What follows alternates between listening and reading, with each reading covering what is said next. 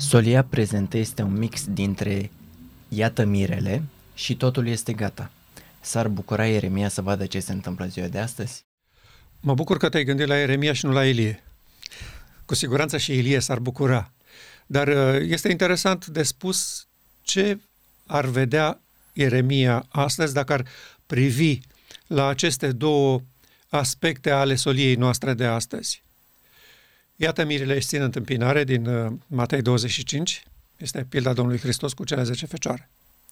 Când el uh, spune că deodată, la miezul nopții, când toate fecioarele erau inconștiente de ceea ce urmează să se întâmple, nu erau uh, conectate cu realitatea, cum spunem noi astăzi, dintr-o dată se aude o strigare care trezește întreaga mulțime, iată mirele, ești țin întâmpinare. Și, uh, de asemenea, uh, declarația din o pilda Domnului Hristos cu aceeași tentă de nuntă a fiului de împărat, toate lucrurile sunt gata, poftiți. Nu mai e nimic de făcut. Între aceste două coordonate se află astăzi solia îngerului al treilea în acest popor. Și interesant este care ar trebui să fie poziția lui Eremia după îndelungata lui bătălie cu poporul vremii Ce ar zice Eremia dacă ar vedea în sfârșit că în acest popor strigările acestea anunțate de Hristos acum 2000 de ani se întâmplă în realitate? Poporul acesta este chemat să-L aprecieze pe mire și anunță că nu mai e nimic de făcut. Nici din partea cerului, nici din partea oamenilor. Toate lucrurile sunt gata, totul este gata.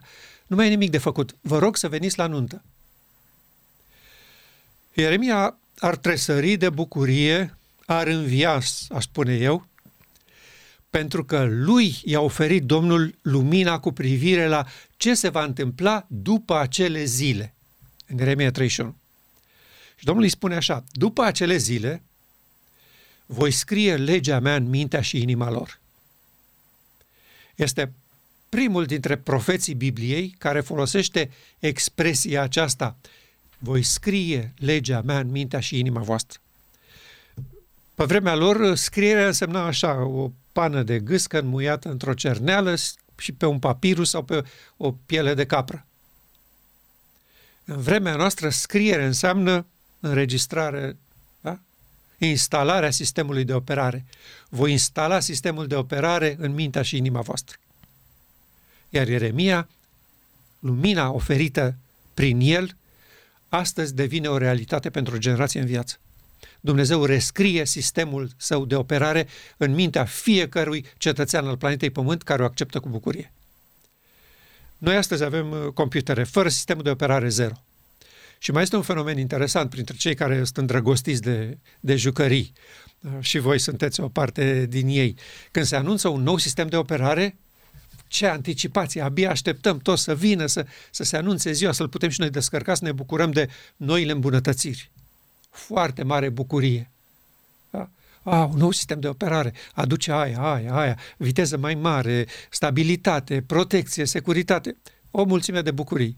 Și eu știu chiar fani înrăiți care participă chiar la prezentarea respectivă a firmei Apple sau Microsoft, când se anunță un nou sistem de operare și deja presupun ce o să fie, cum o să fie, cum o să funcționeze. Bucurie mare. Universul este în această febră. În sfârșit a apărut o generație în care putem să instalăm sistemul de operare divin. În sfârșit încep să învieze muritorii de pe planeta Pământ. Da? Asta este o bucurie formidabilă. Iar Eremia a fost primul care a pus pe hârtie așa ceva. O să vină o vreme în viitor când Domnul va instala sistemul său de operare, legea Duhului de viață, de care vorbea Pavel în Romane 8. Legea Duhului de viață în Iisus Hristos. Aceasta trebuie instalată în familia omenească. Altfel, sub legea păcatului și a morții, nu avem nicio șansă. Și uh, bucuria foarte mare a lui Eremia se leagă exact de această realitate. Domnul a încercat în timpul lui să trezească poporul la această realitate. Și a scris informațiile pe care le-a primit, iar împăratul a luat cartea, a tăiat-o cu briceagul și a aruncat-o în foc.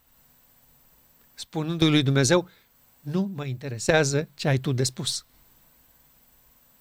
Ce mai putea să facă Dumnezeu pentru acea generație? Și de aceea a spus lui Ieremia, va fi în viitor. Din păcate, nu pot să fac cu generația ta, va fi în viitor. Și toată viața lui Ieremia a trăit sub această opresiune teribilă a conducerii bisericii și a conducerii statului, că avea un împărat atunci, din cauza acestor informații pe care Dumnezeu le-a oferit. Ieremia, în acest popor, realitatea este aceasta. Preoții n-au întrebat unde este Domnul, păzitorii sufletești mi-au fost necredincioși, prorocii au prorocit prin Baal și au alergat după cei ce nu sunt de niciun ajutor. Da? S-au dus la soluțiile omenirii. Educație, cultură, exercitarea voinței, efortul omenesc. Și nu celelalte națiuni, ci poporul lui Dumnezeu. Pentru că în ziua de astăzi se neagă acest lucru. Noi să facem noi așa ceva. Nu, asta s-a dat pe vremea lui Eremia. Da. Iar în vremea noastră Domnul spune, ești călos, nenorocit, sărac, corp și gol și nu știi. De aceea cântece bucurie în biserică, pentru că nu știu. Nu știu că noi suntem omenirea asta moartă, pe care Dumnezeu dorește să o învieze, iar noi ne opunem când rănicie, pentru că nu avem nevoie de asta. Și Ieremia s-ar bucura teribil, dacă ar fi în viață, evident. Ilie poate să vadă ce se întâmplă acum că el este în cer. Dar Ieremia este în mormânt, după umila noastră părere. Sigur, s-ar putea să nu fie. Deci o posibilitate este ca și Ieremia să fie în cer acum. Pentru că odată cu Domnul Hristos au înviat Primul mulți credincioși. Da. Și eu m-aș bucura să fie și Ieremia printre ei. Dar, bun, să spunem că nu este și încă își așteaptă rândul. Sau mai bine zis, așteaptă ca o generație de oameni să-l scoată și pe el din mormânt. Hmm. Da? Să accepte făgăduința făcută de Domnul prin el. Voi scrie legea mea în mintea și inima voastră. Asta este adevărata păzirea poruncilor. Așa se păzesc poruncile. Prin instalarea neprihănirii în templul inimii. Nu prin copierea ei, adică înăuntru este păcatul, legea păcatului și a morții, iar uh, noi imităm neprihănirea. Încercarea aceasta disperată a omenirii de a domestici legea păcatului și a morții a eșuat și va eșua chiar dacă stăm aici 10 miliarde de ani. Eu pot să propun ceva și nu am teamă că voi greși. Dacă pe planeta Pământ nu mai rămân decât membrii Bisericii Adventiste de ziua șapte, deci moare toată lumea, sau toți se convertesc. Da. Și toți locuitorii planetei sunt adventiști de ziua șapte. Și li se va oferi 10 miliarde de ani aici să rezolve problema asta a păcatului și a legii pe calea aceasta pe care sunt ei înhămați acum, educație, cultură, exercitarea voinței, efortul omenesc, eu spun că nu vor reuși. Clar, cu, clar. cu tot ajutorul Domnului. Cu tot ajutorul Domnului, adică nu singuri de capul lor. cu, cu tot ajutorul Domnului. Da. Nu, pentru că nu este calea. Da. Calea este în sanctuar. Calea este instalarea sistemului de operare. Nu poți să mimezi o lege. Și uh, pentru că nu ni s-a oferit un raport extrem de limitat la ce s-a întâmplat la Sinai atunci, când Domnul a voit să le dea legea, de aceea nici nu înțelegem uh, tragedia care a urmat. Nu ni s-a spus la Sinai decât atât. Uh, ei au spus să nu ne mai vorbească Domnul. Da. Asta e singura înregistrare în Moise. Acolo a fost complet, complet vast și multiplu. Adică Domnul a venit și le-a spus, eu vreau să fac ceva cu voi. Asta e Ezechiel 36. Ce a spus lui Ezechiel. Trebuie să scot inima de piatră din voi, trebuie să așez în ea Duhul meu să vă fac spăziți poruncile. Și atunci nu veți fura, nu veți minți, nu veți călca sabatul, nu veți comite adulter, nu veți pofti. Atunci, astea vor fi rezultatele. Nu sunt ordine și porunci pe care voi să le țineți atâta timp cât sunteți despărțiți de mine. În univers nu e nimeni care le păzește despărțit de mine. Toți cei care s-au despărțit de mine au intrat în nelegiuire și ei luptă cu disperare împotriva acestor porunci. Nu le iubesc, nu le doresc. A, cu gura? Păi cu gura și satana a zis că el iubește cauza lui Dumnezeu și împărăția, că atunci când a propus despărțirea de sursa vieții, El a spus pentru binele împărăției, vrem să facem o lume mai bună. Da. N-a spus eu urăsc pe Dumnezeu și, pe, și regulile lui. Nimeni nu spune treaba asta de la satan în jos.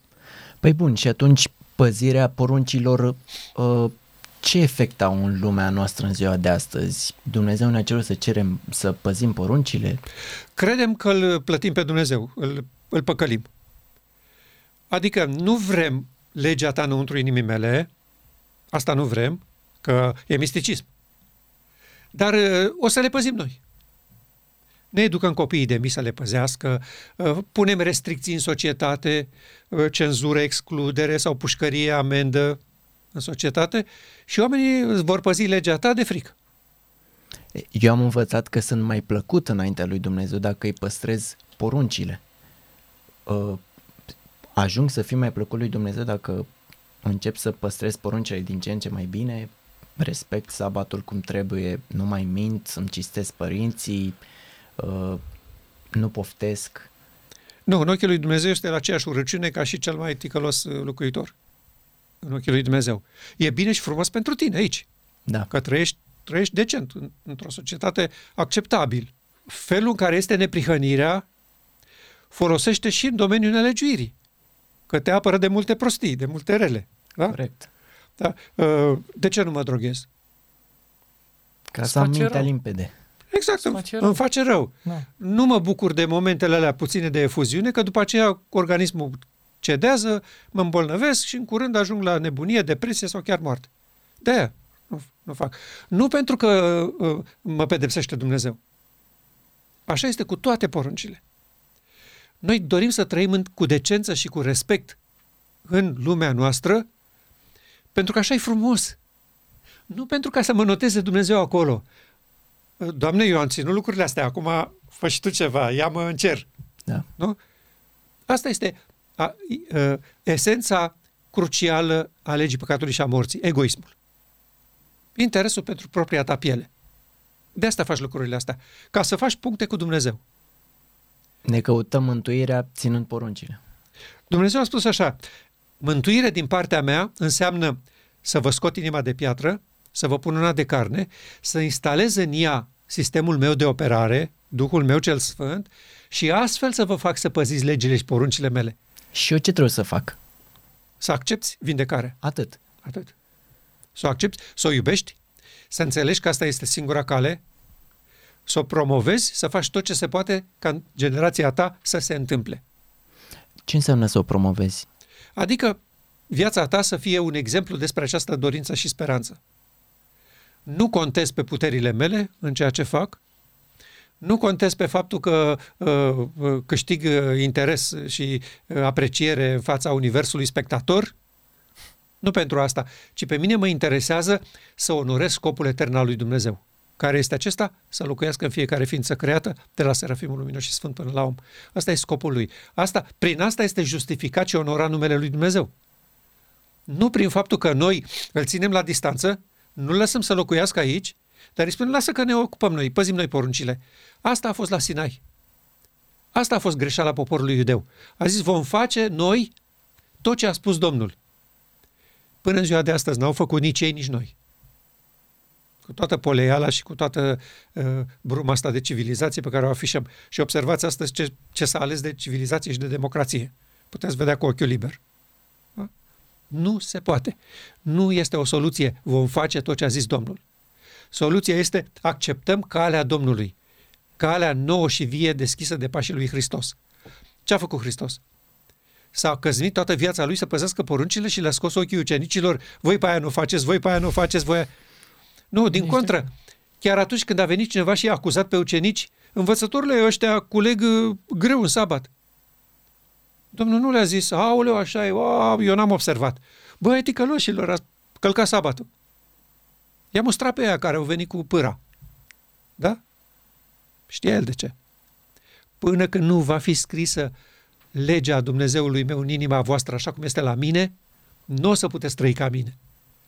Domnul Hristos nu i-a mustrat, nu i-a certat și, interesant, nu i-a înhămat la acest proces. Educație, cultură, exercitarea voinței, efortul omenesc. Da. Spuneți-mi dacă ați auzit vreodată în Evanghelii, acolo avem descrierea acestei vieți formidabile. Dacă ați auzit sau ați citit vreodată că Domnul Hristos a organizat ore de rugăciune cu ucenici.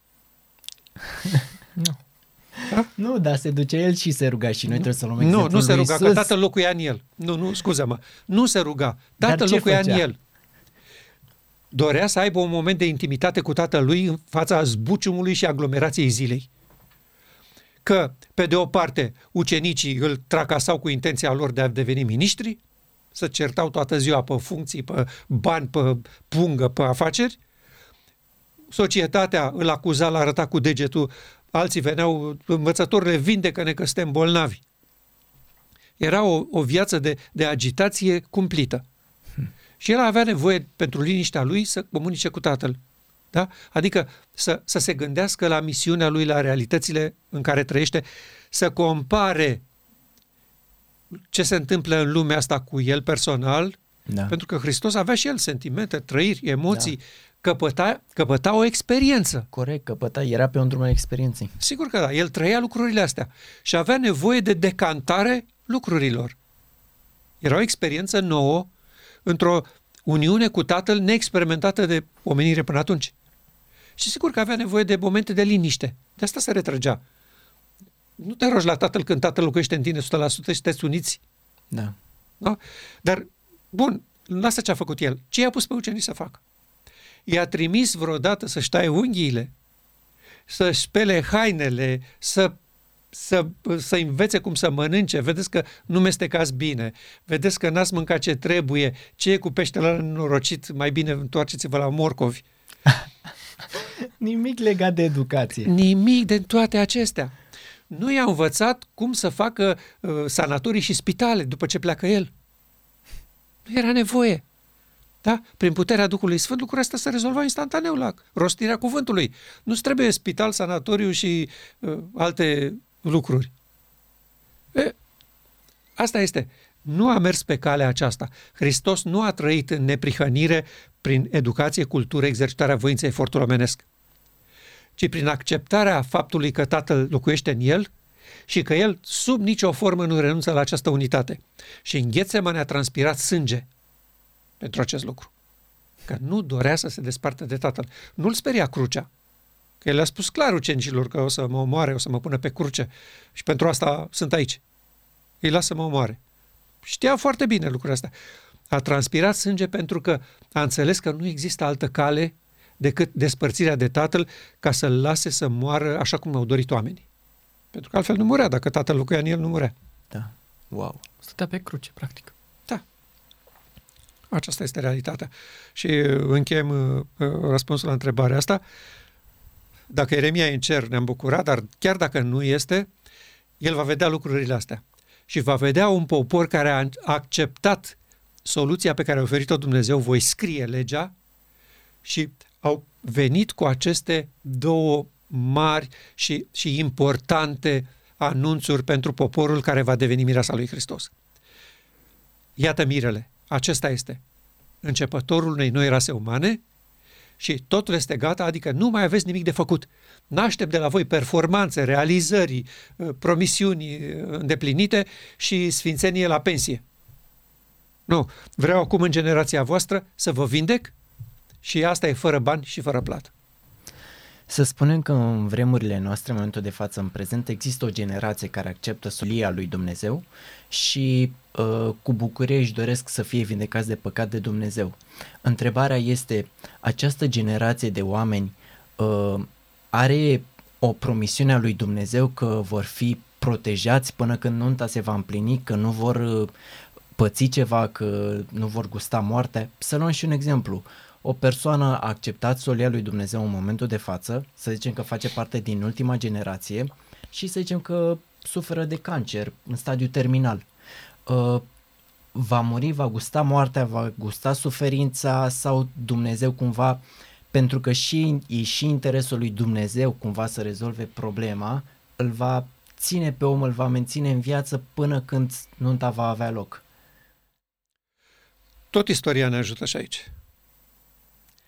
Hai să privim în urmă. Cine au fost oamenii care au avut de suferit cel mai mult pe planeta asta? Oamenii lui Oamenii Dumnezeu. care au urmat calea lui Isus. De ce? Pentru că Din cauza zbuciumului pentru care au singuri? nu, în lumea satanei, practic, cu, să Da. urmezi calea Domnului Corect. Isus, aduce cu sine uh, respingere. Legea păcatului și a morții respinge neprihănirea. Asta este. Deci pe planeta Pământ noi avem un teritoriu în război. Da? Da. Satana se opune lui Dumnezeu și Dumnezeu vrea să-i salveze pe copiii săi ajunși în rebeliune. Sunt două părți în conflict și fiecare se manifestă după trăsăturile și caracteristicile ei. Da? Împărăția Balaurului folosește amenințarea cu moartea și persecuție și ucidere. Asta sunt instrumentele lui. În momentul când cineva din împărăția lui declară că vrea să fie de partea lui, imediat începe Nebunia. Zbuciumul. persecuție. Declarația Bibliei este aceasta, scurtă, dar ne așează în față realitatea. Toți cei care vor dori, dori, nu spune că vor ajunge să trăiască, Wow. toți cei care vor dori să trăiască cu evlavie în Hristos, și în Hristos înseamnă omenesc unit cu divinul, că așa, cu Hristos, sunt mulți care vor să Majoritatea. trăiască. Da, da, da. Majoritatea. Nu, Corect. cei care vor să trăiască cu evlavie în Hristos vor fi prigoniți. Toți oamenii trimiși de Dumnezeu cu lumină pentru acest popor au fost omorâți de la A la Z. Domnul Hristos o spune. De la Abel până la Zaharia, fiul lui Berechia. Da? A și Z. Da. De la A la Z, pe toți oamenii pe care eu i-am trimis, voi i-ați omorât. Da. Și voi aceștia nu erau romanii. Voi erau poporul lui Dumnezeu. Că Da. conducătorilor evrei le vorbea Hristos. Nu vorbea cu, Caia, cu Pilat. Da. Vorbea cu reprezentanții Sinedriului acolo. Da? De la A la Z, voi sunteți răspunzători pentru moartea acestor oameni. Adică oamenii care aveau pretenția că sunt religioși și că sunt de partea lui Dumnezeu, îi prigoneau pe cei pe care Dumnezeu îi trimitea. Și acum ne ajută pentru, pe noi în generația asta, la întrebarea ta, să analizăm lucrurile. Pe planeta asta, oamenii care doresc să trăiască cu Evlavie în Hristos vor fi prigoniți și martirizați și omorâți ori de câte ori este posibil. Păi și care mai e șansa să se realizeze o nuntă? Că... Eu n-am spus că generația în viață va fi martirizată. A, n-ai terminat. Eu am scuză-mă. spus vor fi, în general. Da? Să luăm cazul concret pe care l-ai dat. Dacă cineva este bolnav de cancer și moare până la nuntă, uh, va interveni Dumnezeu să nu moară? Asta era întrebarea ta? Nu, nu va interveni. De ce să intervină? Toți cei care au trăit sub lumina soliei îngerului al treilea vor face parte din cei 144 de mii, chiar dacă au murit. Deci dacă ei au, au înțeles solia care formează un popor pentru nunta mielului și au acceptat-o cât au trăit, chiar dacă au murit, ei vor face parte din acest număr, care au un rol special. Nu este vorba aici de etichete, de bravi generației finale. Este vorba de oameni care în, în viitoarea împărăția lui Dumnezeu vor avea responsabilități majore. Ei vor face parte din acest grup. Dumnezeu nu ne-a garantat aici viața în nelegiuire. El ne-a garantat viața viitoare. Iar ce face acum pe planeta asta uh, arhitectul care conduce lucrurile pe aici este să ne trimită în somn. Asta e un somn, nu este o moarte. Corect. Da? E bun, Dumnezeu ne-a promis că ne oferă viața veșnică, indiferent dacă mai suntem în viață sau ne, ne scoală din somn. Așa cum pe Hristos l-a scos din somn, așa și cazurile acestea excepționale vor fi sculate din somn. Nu e nicio supărare și nu e nicio problemă cu asta. Însă, generația în viață prin care Dumnezeu va face demonstrația, voi fi sfințit în voi sub ochii lor, aceștia vor fi sigilați și vor rămâne în picioare până la venirea lui Hristos. Nu moare nimeni. După ce vor fi sigilați. Absolut. Nu moare nimeni. Absolut. Până la sigiliu se poate să mai moară dintre ei. Se poate să moară, da. Și nu e nicio tragedie. Nu e nicio tragedie. Clar. Bun, și atunci Dumnezeu în ce măsură ne protejează uh, pe planeta Pământ? În ce măsură beneficiem de protecția Lui, de binecuvântările Lui speciale?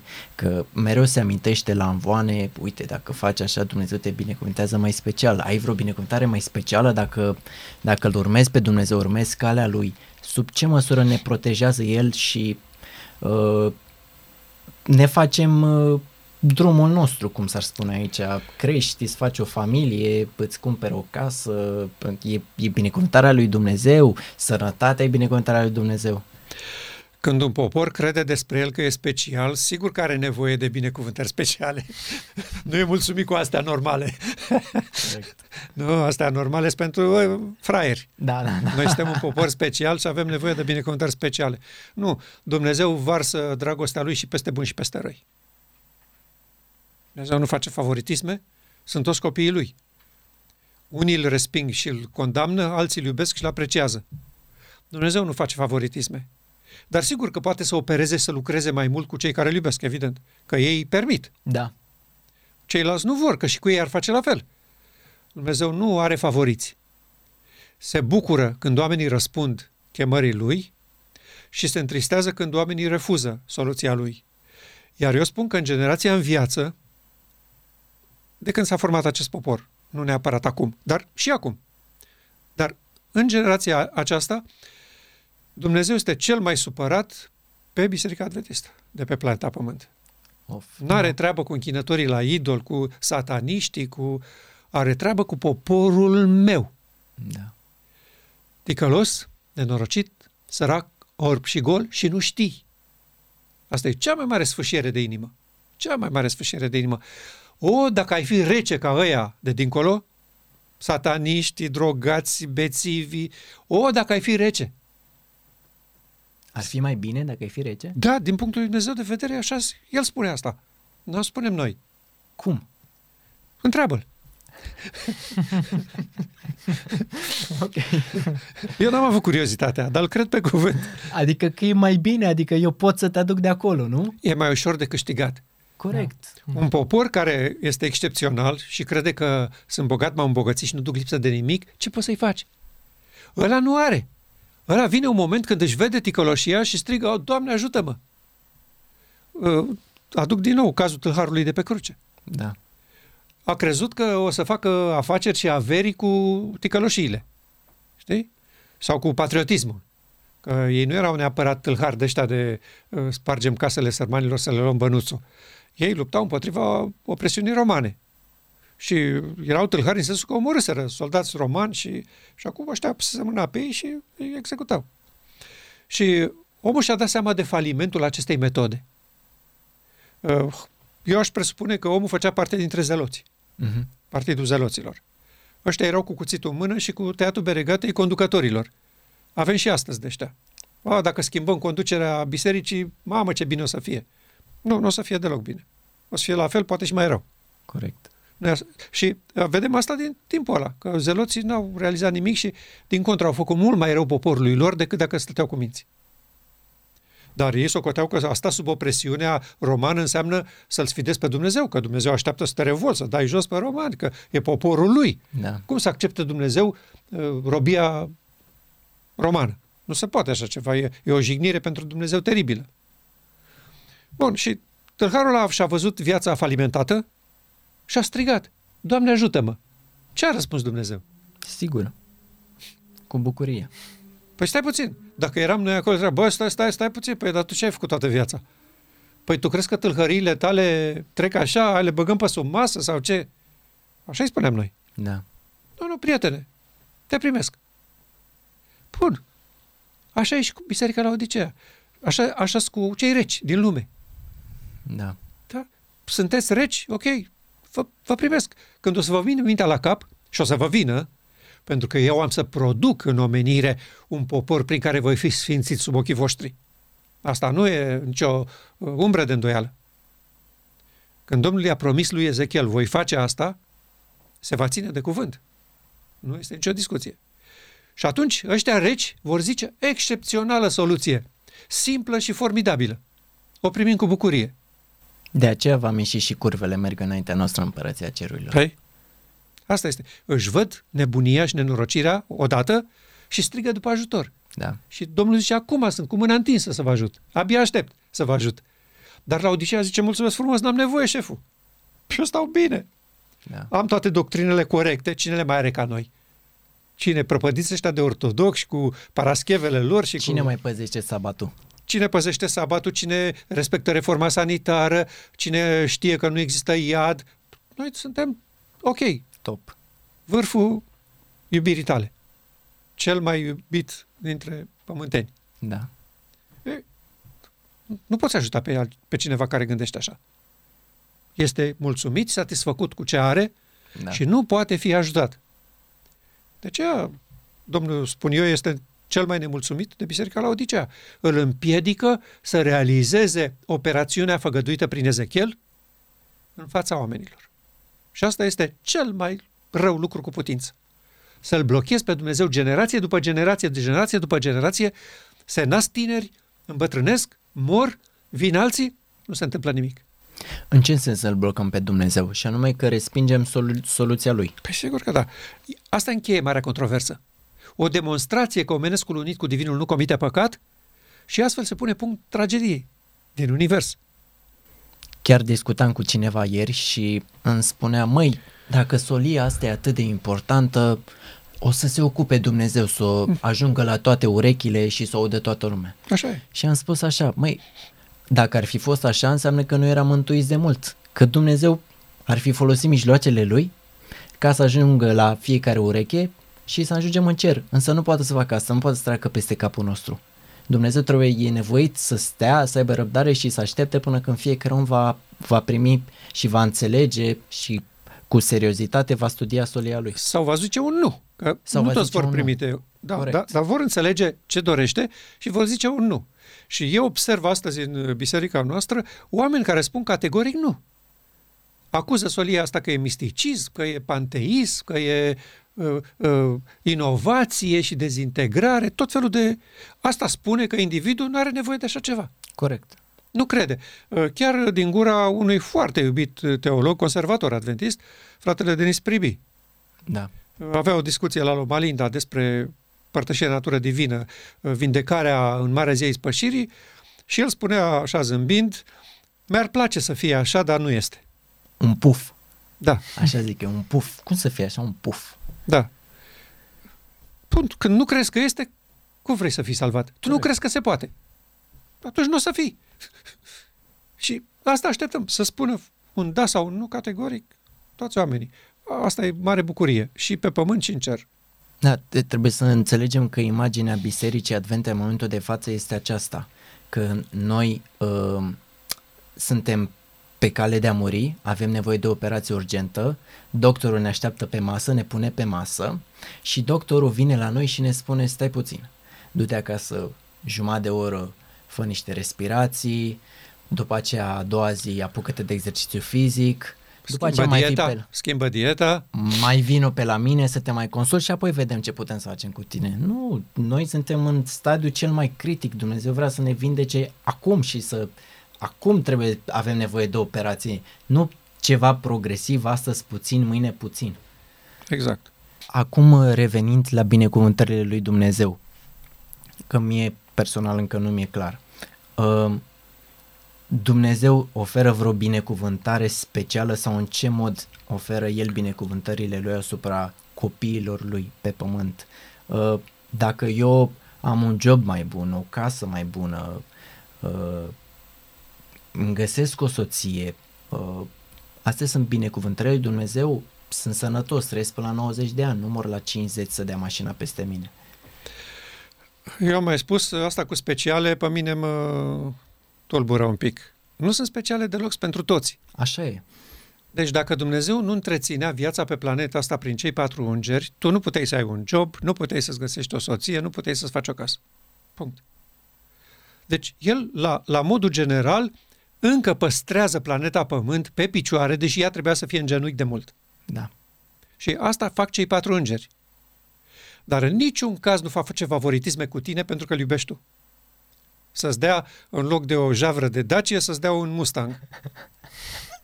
nu face așa Dumnezeu. înțeles. Eu am auzit uh, chiar, chiar adventiști care fusese răprinși de vijelia aia cu secretul. Nu știu dacă ați Da, știți da, da. voi de secret. Manifestarea. Așa, dacă ai credință și crezi că marele vid îți răspunde dorinței tale, vei primi ce trebuie. Și eu am trecut pe acolo. Și eu am crezut aceste lucruri. Da, da. Și uh, chiar un adventist pe care îl cunosc spunea Care e problema dacă primești și eu un BMW seria 5? Ce mare supărare ar fi? Adică el ce vreau să experimentez, vreau să fac treaba asta. Da. Uh, fără să știe cine e în spatele marelui vid, că nu era Dumnezeu.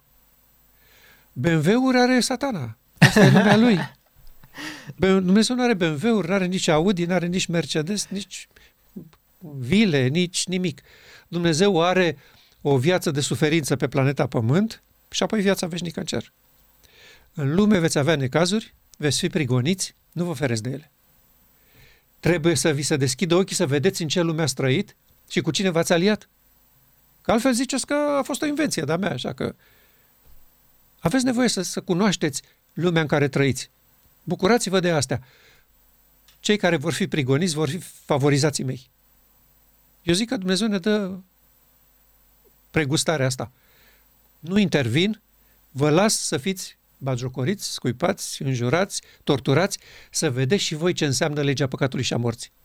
Că n-aveți idee. Da. Voi credeți că e așa o, o joacă? A, l-am fentat pe Dumnezeu, îl fentăm și pe satana puțin și plecăm în cer. Da. Nu, nu merge așa.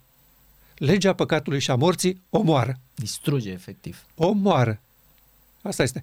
Că vă păcălește puțin și vă lasă să vă alintați cu deliciile pomului cunoștinței binelui și răului, asta este o șmecherie ieftină.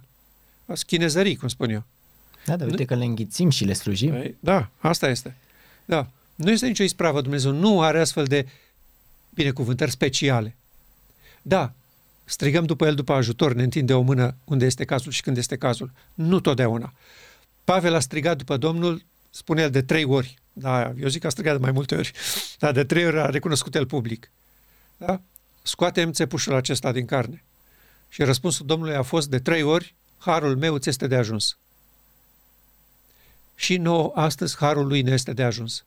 Cu țepușurile pe care le avem, cu problemele de sănătate pe care le avem, cu problemele sociale sau de familie pe care le avem, harul meu ți este de ajuns.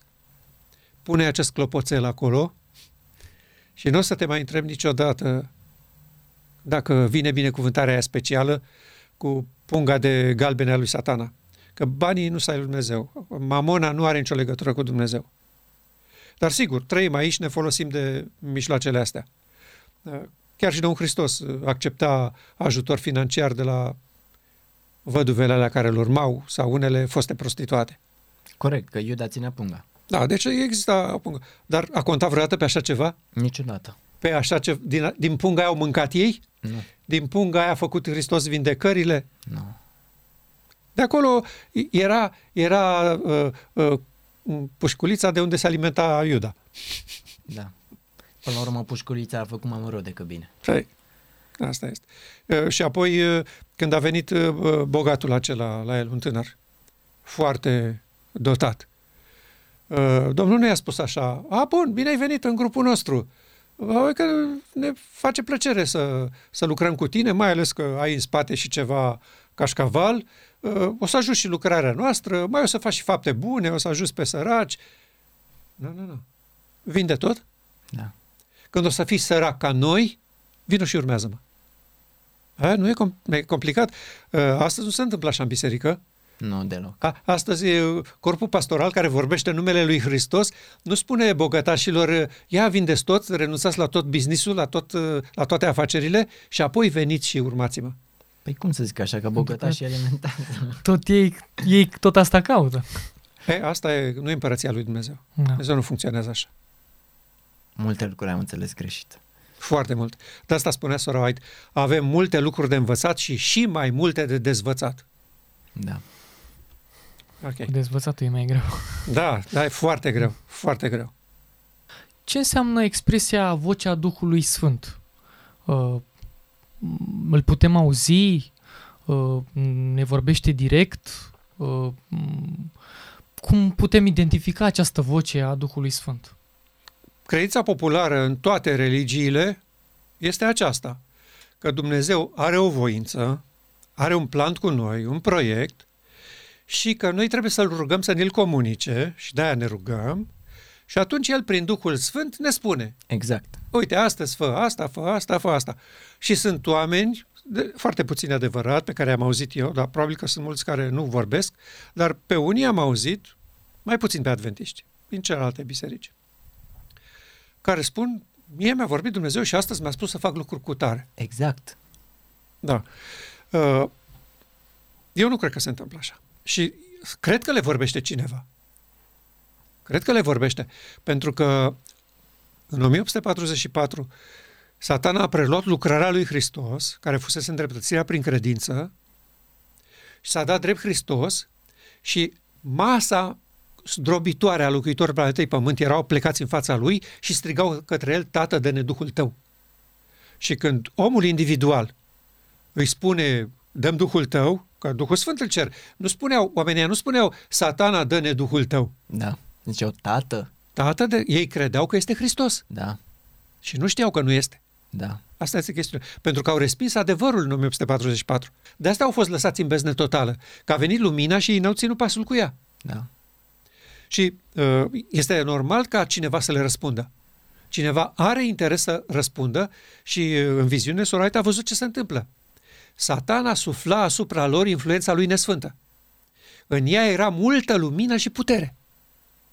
Și oamenii ce vor? Lumină și putere. Mai ales putere. De asta, pământească. Că satana nu suflă putere de aia divină. Da? Suflă puterea lui demonică. Și oamenii aceștia au, au tot felul de experiențe și eu îi cred că primesc lumină. Eu doar contest că este Hristos, acela care le răspunde. Și Dumnezeu. Duhul lui Dumnezeu este un susur blând care ne convinge de păcat, neprihănire și judecată. Niciodată nu ne convinge vorbindu-ne fizic, vizibil, auzi, audibil.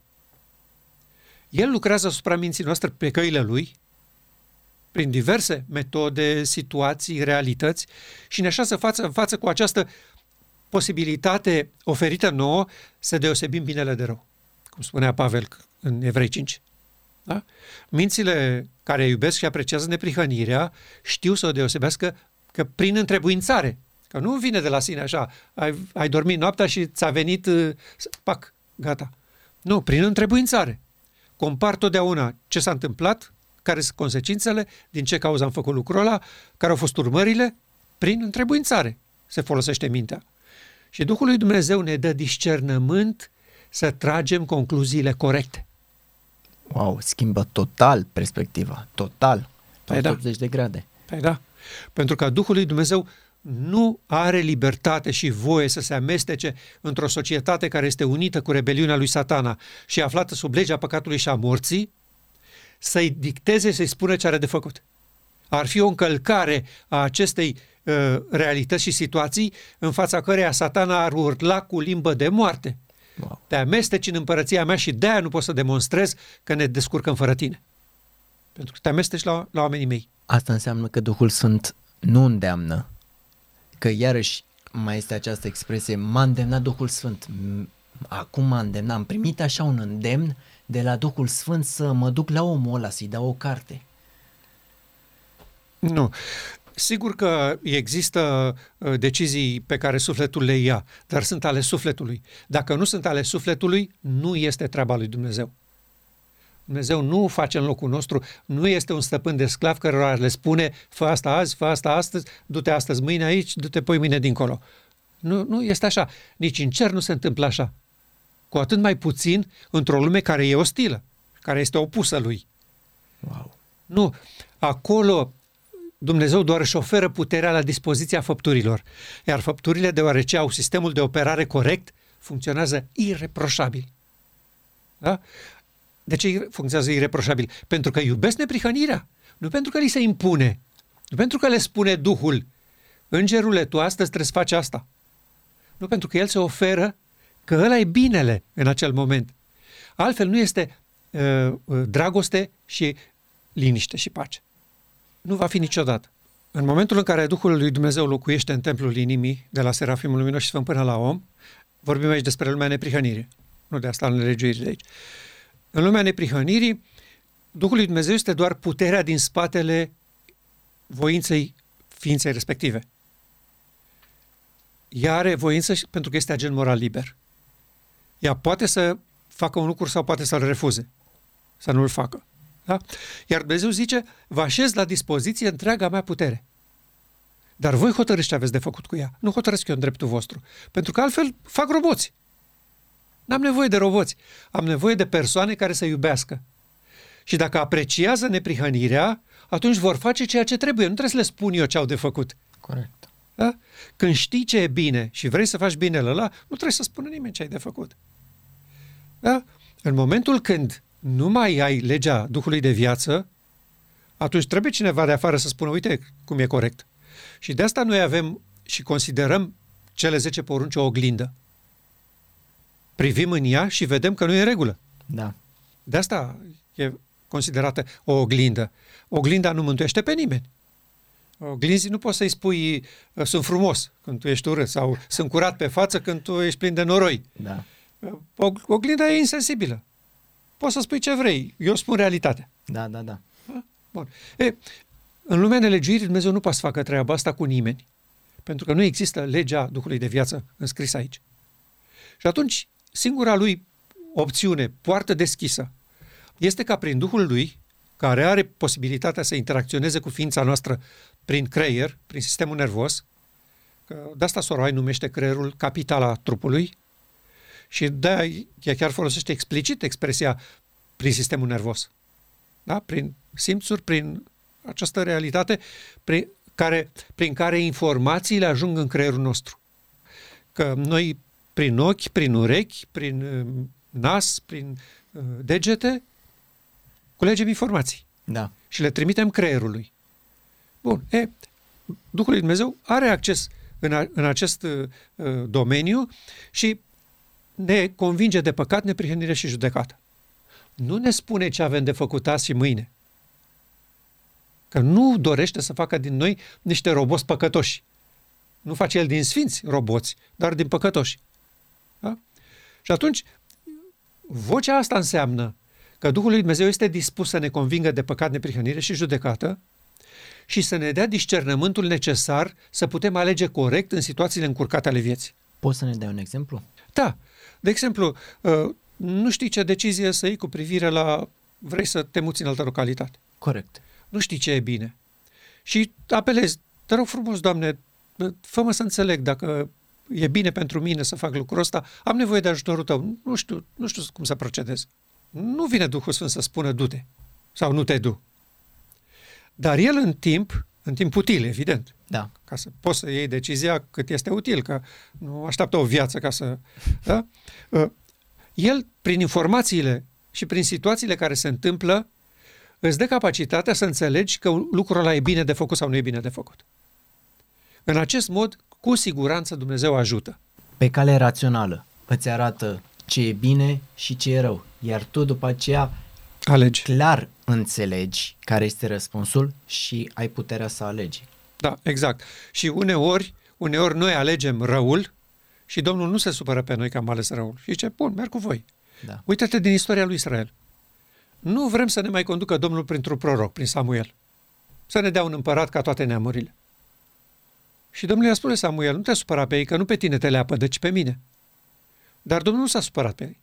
A mers cu ei. Da. I-a mai sfătuit, le-a mai dat câte o idee, cu una alta. Da, prin Moise, evident, că lucra Da. da. prin conducători la început, apoi prin Samuel, apoi prin alți proroci pe care i-a ridicat. Că cu împăratul nu se mai înțelegea. Că împărații totdeauna au făcut ce vrea lumea aceasta.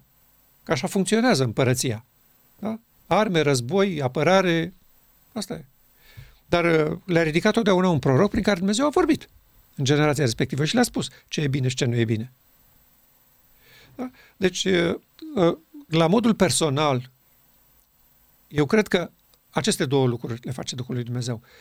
Ne ajută să înțelegem să ne, și să ne convingă de păcatul nostru despre neprihănire și despre judecată, judecată în sensul ăsta de izbăvire. Da. Și apoi să ne dea discernământul pe care îl solicităm, că nu ne dă nimic peste capul nostru. Că nu are voie. Nu că, Corect. nu că n-ar vrea. Așa cum un părinte dorește să-și ajute copilul cât- care este mic. Nu? Ce părinte vrea să-și vadă copilul dând din groapă în groapă? Vrei să-l ajuți. Da? Tot așa și Dumnezeu. Vrea să ne ajute în măsura în care îi permitem și îl lăsăm pentru că noi suntem agenți moral liberi. Și noi trebuie, deci noi suntem datori să-l solicităm. Neapărat. Și să solicităm în fiecare zi uh, să ne informeze și să ne arate ce este de făcut. Și dacă avem o doză cât de mică de umilință, avem totdeauna grijă să-i spunem, dar chiar dacă nu-mi răspunzi, eu tot te iubesc. Ce frumos! De ce nu suntem noi preocupați de evenimentele care se întâmplă în timpul nostru? Mm, Evenimente majore, totuși. Și de ce nu discutăm despre ele tot? Cred că vrei să spui evenimentele din lume care se întâmplă în această da, lume. da. da, sub uh, pomul cunoștinței, pentru că noi de evenimentele majore care se întâmplă în marea controversă ne ocupăm full-time. Hmm. Da? Dar nu ne ocupăm de ce se întâmplă în uh, subsolul și sub uh, uh, crăcile pomului uh, cunoștinței binelui și răului. Uh, nu neapărat că este rău să uh, urmărească cineva evenimentele și uh, uh, toate conspirațiile care se întâmplă. Uh, nu este rău să fim la curent cu intervențiile fiecărui mare jucător de pe această tablă de șah care este planeta Pământ. Dar uh, nu este interesul nostru. Uh, pentru că toate acestea, înțelese corect, cunoscute la milimetru, nu produc niciun fel de schimbare majoră în sufletul și mentalitatea cuiva. Pentru că schimbarea este produsă de realizarea nunții mielului. A- Acestea schimbările majore care contează. Toate celelalte nu produc decât frică sau decizii luate prin teamă.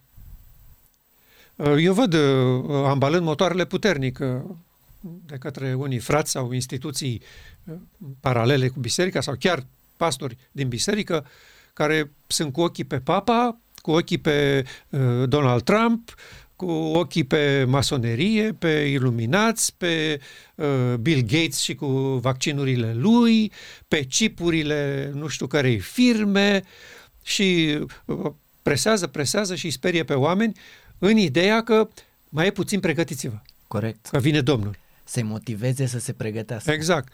Este o speranță naivă. Eu aud lucrurile astea de când sunt copil. Și atunci au fost conspirații, și atunci au fost situații dramatice. Eu sunt născut în 52, abia se terminase războiul. Da? Imaginați-vă ce conspirații și ce amenințări și ce avertizări au fost când au început cele două război mondiale. Gata, vine sfârșitul, vine domnul, asta e. Cartea publicată de Jean Viemie, timpul nostru în lumina profețiilor. Vai, evenimentul ăla a făcut papa, a făcut... Și s-au dus toate... Nu au fost evenimente. Până când nu are loc nunta mielului, nu se întâmplă nimic dramatic și radical pe planeta Pământ. Asta ai bătut în cuie. Asta înseamnă că nu o să fie impus nimic, nu o să Nu. ți se ia viața, absolut nimic. Sub nicio formă. Se vor uh, degrada condițiile de viață, asta e clar. Da. Uh, restriște și teamă în nea, între neamuri vor, va fi, dar nu se schimbă nimic dramatic până când nu are loc nunta mielului și nu se închide harul. Abia după aceea începe nebunia pe care noi o tot anticipăm și o tot urmărim. A, o să vină aia, o să vină aia. Până nu are loc nunta mielului, nu vine nimic. Și de aceea noi nu suntem interesați să urmărim la fiecare pas ce face cu tare și cu tare. Dar nu condamn lucrul ăsta. De exemplu, ce face fratele White este ok, este legitim după părerea mea și apreciez. Și eu îl urmăresc. Și eu mă uit la emisiunile lui. Uh, Vrea să-și fie la curent și să fie informat despre ce se întâmplă pe planeta noastră. Cum se duce bătălia în această lume. Acum, uh, problematic pentru mine este când ești interesat despre cum se duce bătălia la nivelul ăsta al ochilor oamenilor, dar nu te interesa soluția lui Dumnezeu și intenția și așteptările lui. Atunci e problematic. Dar în momentul când înțelegi scopul etern al lui Dumnezeu, apreciezi calea consacrată către desăvârșirea creștină și crezi că soluția lui Dumnezeu este dincolo de perdeaua din lăuntru templului, acolo unde ne îndeamnă Pavel în, Roman, în uh, Evrei uh, 6 cu 19, atunci este ok și nu e nicio problemă să fii informat despre ce se întâmplă în această bătălie și eu apreciez și uh, îi felicit pe oamenii care sunt la curent și știu ce se întâmplă. Adică nu pot fi păcăliți ușor. Asta este chestiunea. Dar este îngrozitor să nu te lași păcălit de satana și de conspirațiile lui și să n-ai nicio idee despre ce urmărește Dumnezeu să facă. Exact. Nu folosește la nimic. Și de aia eu am descurajat pe prietenii mei care se ocupă de tot felul de chestii tari. Da? Asta cu forma pământului, astea cu uh, uh, Trinitatea, bătălii la sânge. Corect. Poate să fie într-un fel sau altul. Nu schimbă cu nimic realitatea. Nu convinge pe nimeni. Iar dacă aceste lucruri excepționale și fenomenale conving, conving producând teamă. Și nu va intra nimeni în împărăția lui Dumnezeu motivat de teamă. Așa e. Deci asta este foarte, foarte clar pentru mine. Singura motivație este dragoste pentru neprihănire. Da? Și oamenii trebuie să-și ia fiecare în parte deciziile în pace, nu în teroare. Exact. Și asta înseamnă că nu are cum acum să apară vreo teroare, pentru că oamenii încă nu și-au luat deciziile, nu Milului n-a avut loc. Nu a existat o prezentare din partea lui Dumnezeu despre soluția lui. Și până atunci cei patru îngeri din Apocalips 7 sunt la datoria lor. Da. Și atâta timp cât băieții ăștia, scuze de expresie, îmi place să-i numesc așa prietenii mei, da. familiarismul ăsta nu se potrivește la îngeri, mai ales într-o funcție așa importantă ca a lor.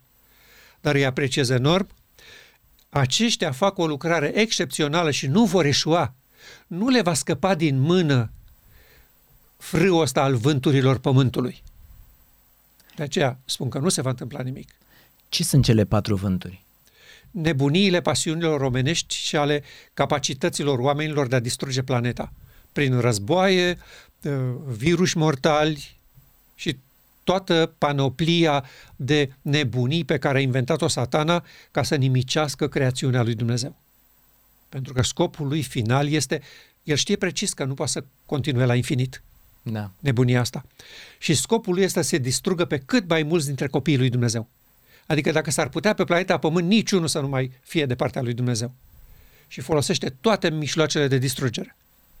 Dar cei patru îngeri nu permit acestor nebunii să explodeze la nivel global. Aici colo se mai întâmplă câte o nebunie, câte o... Dar la, la nivel global lucrurile stau bine. Și uitați-vă la voi, la experiența voastră. Da. Până acum n-a intervenit nimic dramatic în viața voastră să vă împiedice să alegeți să fiți de partea lui Dumnezeu. Exact. Și asta este un semn bun sau un semn rău? Foarte bun. Îngerii își fac datoria. Nu? Și, sigur, ai dreptate aici, am înțeles nuanța. Și, un, și într-un sens e ceva rău. Pentru că noi prelungim timpul în loc să aducem repede nunta mielului. Dar cei care au primit cu bucurie solia asta își vor face datoria și vor striga, iată mirele și țin întâmpinare cu siguranță. Cum pot eu, Ștefan, și cu David să strigăm iată mirele ei și țin întâmpinare? Vă uniți cu mine? Venim la microfon și zicem iată. Iată mirele. Asta este, asta este o chestiune, în primul rând, interioară. Îi spuneți Domnului, îl recunosc pe Hristos ca începătorul unei noi rase umane, așa cum a spus Sora White. Accept soluția Lui. Te rog frumos, dacă pot să fac ceva pentru cauza asta și să particip la această strigare, eu o fac cu cea mai mare bucurie. Și apoi, la timpul potrivit, Dumnezeu vă va chema și vă va lua de mână și vă va așeza în poziția unde trebuie să fiți. Sunt convins că așa se va întâmpla. Iar până atunci trebuie să stați liniștiți și să fiți mulțumiți. Pentru că în cauza lui Dumnezeu nu se dă din coate. Wow! nu se intră pentru că am și eu chef să fac ceva și să mi se vadă numele scris pe pereții și pe gardurile Babilonului? Corect. Nu există altă motivație decât dragostea de neprihănire. Și ea nu caută folosul său. Total, deloc. Nu există. Nu, nu există. există acolo. Nu. Și atunci când Dumnezeu uh, te cheamă, răspunzi cu bucurie. Așa este. Și chiar în cazul ăsta, și cu mine s-a întâmplat la fel. Eu n-aveam de gând să vorbesc. Eu 10 ani n-am deschis gura. Wow. N-am deschis gura să spun ceva despre asta. Apoi 10 ani am scris articole. N-am făcut niciun material video public.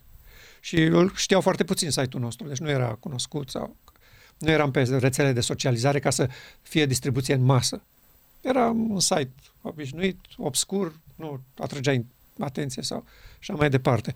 Și pas cu pas am observat cum Dumnezeu a deschis porți pe care eu am fost dispus și doritor să pășesc.